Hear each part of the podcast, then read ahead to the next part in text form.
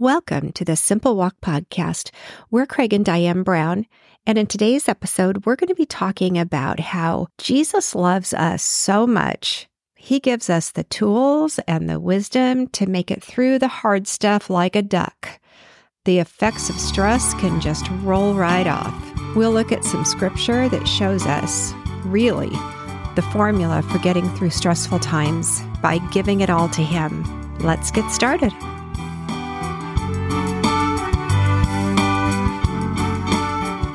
So we'll just go ahead and dive right into scripture like we typically do. And we'll start in 2 Timothy chapter 2 verses 20 and 21, which says, "But in a great house there are not only vessels of gold and silver, but also of wood and clay, some for honor and some for dishonor. Therefore, if anyone cleanses himself from the latter, he will be a vessel for honor, sanctified and useful for the master, prepared for every good work."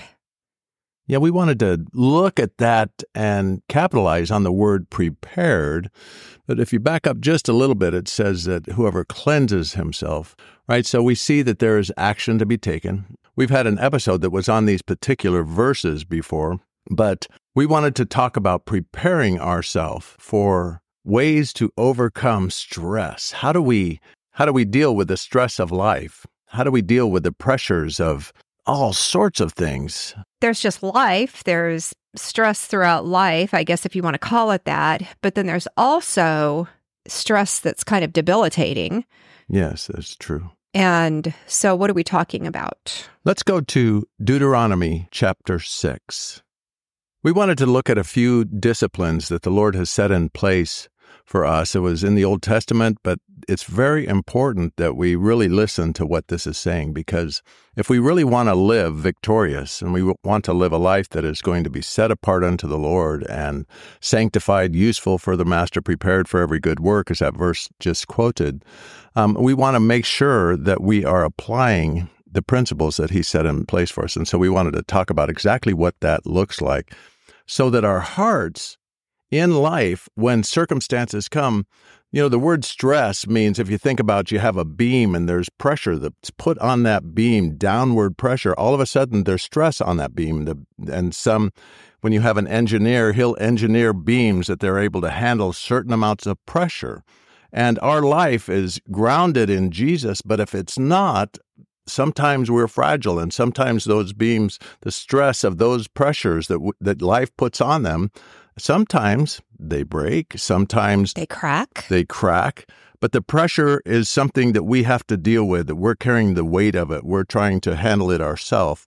But in Christ, He's given us a formula, so to speak. He's given us His Word so that we can begin to experience the power of His Word in life and in our life in a way that's uh, amazing. So we just wanted to tap into exactly what that looks like. And so we're going to Deuteronomy chapter 6. And I think we're going to do 1 through 9, but we're going to concentrate on just a few of those, but just to set the stage for it. So Deuteronomy 6, beginning in verse 1 Now this is the commandment, and these are the statutes and judgments which the Lord your God has commanded to teach you that you may observe them in the land which you are crossing over to possess.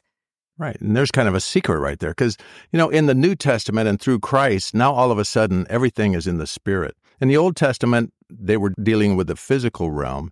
In the New Testament, we are able to look and see what are the spiritual applications of the, the physical realm. In the Old Testament, like the I've mentioned before, the it's like a coloring book. The Old Testament is the pictures, and the New Testament kind of gives the inscriptions under the pictures to tell and explain what the pictures are that we're looking at. That's a really good way to think about it. It kind of is. Yeah. Yeah. So the it, and that's showing that the Old Testament is very relevant Absolutely. every bit as relevant as the New Testament. It is.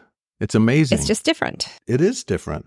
And it starts off by saying, This is the commandment. So the reason why the Lord lays out these commandments to us, why he's saying, Look, you, you need to do this in order to be able to live a life that is blessed and set apart for my glory, you need to do what I'm going to tell you to do. So, so in the Old Testament, they were crossing over the Jordan to go into the promised land. For us, we've crossed over from a life of exactly. sin Yes. to a life where Jesus has redeemed us of that sin. It's a new That's life. our land that we p- are possessing. the Bible says, Old things have passed away. Behold, all things have become new.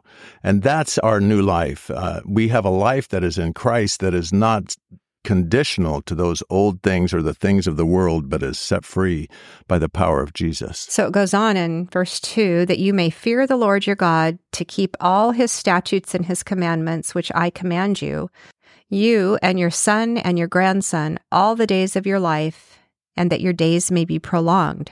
Therefore, hear, O Israel, and be careful to observe it, and that you may multiply greatly as the Lord God of your fathers has promised you, a land flowing with milk and honey. So if we look at that, verse 2, that word fear, when it says that you may fear the Lord your God, it's in reference to reverencing him. It's almost uh, like dad, you know. I mean, it's it's a very like he's your father, your heavenly father. He's here to take care of you. He is wanting you to reverence him, to recognize that that he is all in all. I use that quite a bit to say he's everything. He's the creator of heaven and earth. He's the supplier of life. He's the giver of life. And he is love. And so if we begin to see all that he's given us and, and has available to us, it should, in like if you're looking at this logically, right? You're going to go, I should really want to surrender my life to him. I should want to allow his presence to flow through me so that I could have peace and joy and, you know, have which is what we're all looking to attain peace and joy and that's what we hope for, yes. yes And a lot of people are striving for that. yes But that's not um, what the Lord wants us to do. He wants us to cleanse ourselves of all the yuck of this world so that He can empower us and strengthen us and fill us full of His joy and His peace, because He's the Prince of Peace, Jesus. But it says that um, that you may fear the Lord your God to keep all His statutes and His commandments, which I command you and your sons and your grandson at all the days of your life, and that your days may be prolonged. What I believe this is saying to us today is that our life, as long as we live in the power of His glory, our life will be full of Him. He's the potter, we're the clay. We're here for Him in every moment of every day. And if it God God be willing, I'll be here tomorrow and the next day. But meanwhile, I am here full of the glory of God, living a life that is set apart for Him. In eternity, eternity is happening right now. Our days will live for eternity. There is no end of life here. It is a continuation into eternity with the Father. And so our days will live for eternity with Him. Verse 3, it says, Therefore, hear, O Israel, and be careful to observe it. That means really take note, take note of your time. You know, time is interesting, um, that we need to really uh, be purposeful in how we use our time, and we want to set it aside for the glory of God. Be careful to observe it, that it may be well with you, and that you may multiply greatly as the Lord God of your fathers has promised you, a land flowing with milk and honey. Now, when the Lord talks about milk and honey, he's talking about because the promised land is a land flowing with milk and honey, he says. Milk has to do with the fact that cattle, the livestock, is going to be very prolific. It's going to be very, there's going to be a lot of them. It's going to be very prolific in the sense that there's going to be a lot of babies being born. And so the, the females and the livestock are going to, it's going to be a land flowing with milk and honey is showing that the vegetation aspect of the, the environment is going to be prolific and it's going to have a lot of, um, like the vegetables are going to grow and the fruit trees are going to be blossoming. There's going to be a lot of bees that are spreading the pollen. So, what it's saying is a land flowing with milk and honey is it's going to be a very prolific environment where everything is prospering and blessed and that God's going to really be upon the land. It's not going to be a desert land. It's a land that's very prosperous and very, very blessed. So that's what that means when it says land flowing with milk and honey. Our life also in Christ, as we surrender our life to Him, our life will blossom with His miraculous power in it. It will cause what we do, whatever we set our hand to do, to prosper. Well, he will begin to give us wisdom and He will begin to move through us so that we are blessed in a way that is is really uncanny because it's so true. He gives us favor. He gives us all that we need to be all that we need to be. And it's really quite cool. So, verse 4 Hear, O Israel, the Lord our God, the Lord is one. Yeah, the Lord is one. You know, it's interesting because He is one. He's, like I said, He is the creator, He is everything. There is no other. So, verse 5 You shall love the Lord your God with all your heart, with all your soul, and with all your strength. And these words which I command you today shall be in your heart. You shall teach them diligently to your children, and shall talk of them when you sit in your house, when you walk by the way, when you lie down, and when you rise up. You shall bind them as a sign on your hand, and they shall be as frontlets between your eyes. You shall write them on the doorposts of your house and on your gates. You know, that is really quite amazing if you think about it, right? Well, that's saying that you need to be just immersed in the word. It, It needs to be all around you. And that may or may not mean having scriptures, you know, around in your house. Uh, some people have that. I know we have some scriptures around our house, which we love. Mm-hmm. Um, but it really means having them etched in your heart. It really does. Yes. It, it does mean that you're meditating on his word day and night. You know, Mhm. bless the Lord, O my soul, and all that is within me. Bless his holy name. That's just a constant that's inside of each one of us that we want to be in his presence as much as possible. It's so that he can live his life through us. So, in relation to preparing ourselves for those moments of stress that we encounter from time to time, or some people, you know, it's more constant than others.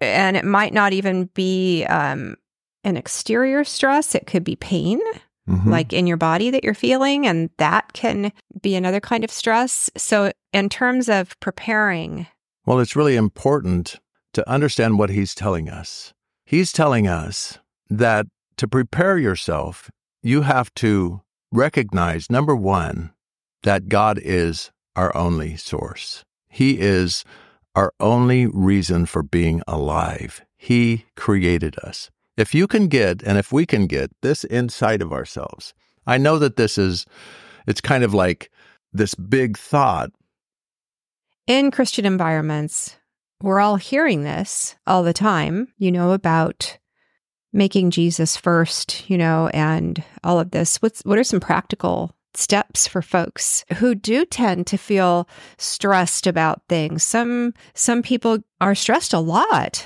It's so important in our walk and in our relationship with the Lord to understand that we are in dire need of Him.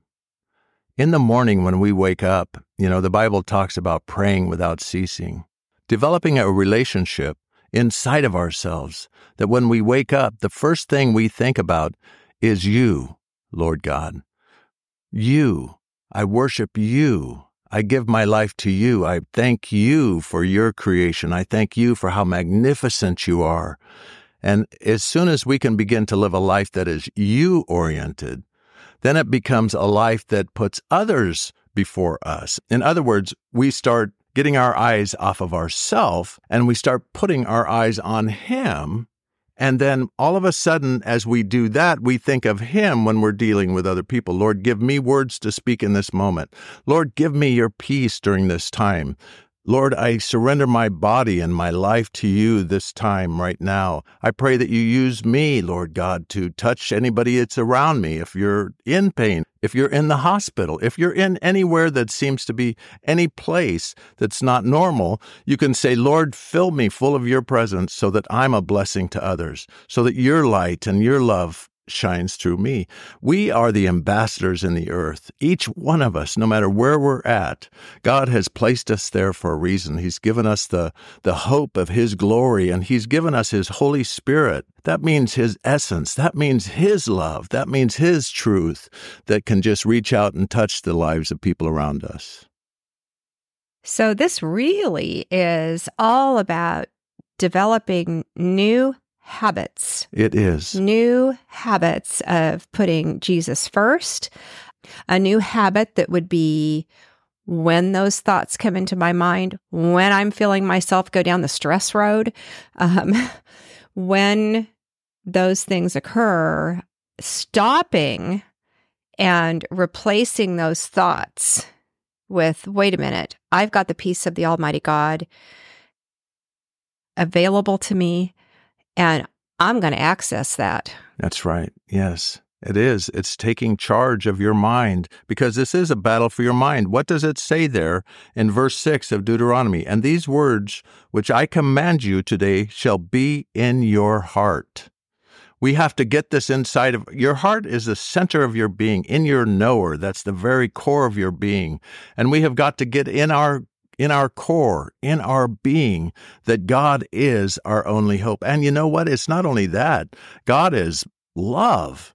He is so much pleasure to be around, to be in His presence, to have His Holy Spirit moving inside of us and fellowshipping with us because He will. That's what His Word's all about. That's why it talks about taking His Word. You shall bind them as a sign in your hand. That means the works you're doing with your hand, that it's works in line with Him and they shall be on the frontlets of your eyes. That means that when you look at things, you want to look at things that are glorifying to Him, that are in line with His word and His truth. You know, it says. You know what's interesting about that is um, when you think about your forehead, uh-huh. and that's the frontal cortex of your brain. Yes. That's our reasoning, our, you know, probably where we get all the common sense. Right. It is. Where it, yes. where it lives. Mm-hmm. So if we if we almost make that mental picture of scriptures on a sticky note on our head, mm-hmm. you know, that is kind of like filtering, huh? It is filtering. And it's, I mean, of course, we want it everywhere in our brains. Um, we want our first reactions that happen in our brainstem to be to be uh, based on the word and, that comes with time and our relationship That's with right, him yes. but it, yeah but developing that habit mm-hmm. begins with a conscious decision that that i'm going to take this moment that you know i could be like super stressed out and replacing it it's very true with him well, if you think about that also the frontlets between our eyes right and and what we're what we're looking at um, we've got so much stuff, screens and stuff like that, that we're dealing with today that it's really important that we filter through the Word, through Christ, that we're looking at things that are glorifying to Him and that we're keeping our hearts and our lives in line with Him. There's a war for the brain right now. Well, and you were talking just a minute ago about when you wake up in the morning to begin by thanking Him and saying, Yes. I dedicate this day to you, as opposed to picking up your phone to see what the latest news is or Uh-huh. you know what's on social media or whatever Put Him you know first. leave it leave it sitting there and right. and give it to him It's true. You know, the Lord's Prayer, when He said, teach them to pray, He said, Our Father which art in heaven, hallowed be thy name. And He then, in Ephesians, tells us to live a life to where we pray without ceasing. We put God first. Our Father which art in heaven, hallowed be thy name. We want to be a representative and have His Holy Spirit moving through us, even through our day, so that He can move mightily in and through our lives. This is what He's designed us. If you're His child, He has designed you to be His glory in the earth. Let me read verse 9. It says, You shall write them on the doorposts of your house and on your gates. And I find that interesting. On the doorpost of your house is like when you're leaving, you're thinking about, sure, you might be going out to do something, go to work, wherever you're going. Um, and as you're coming into your house, don't forget that, that when you come into the house, you want to have the mind of Christ well on. and we've talked about that Yes, we about have. about getting your workday off of you before you come into um to fellowship with your family right.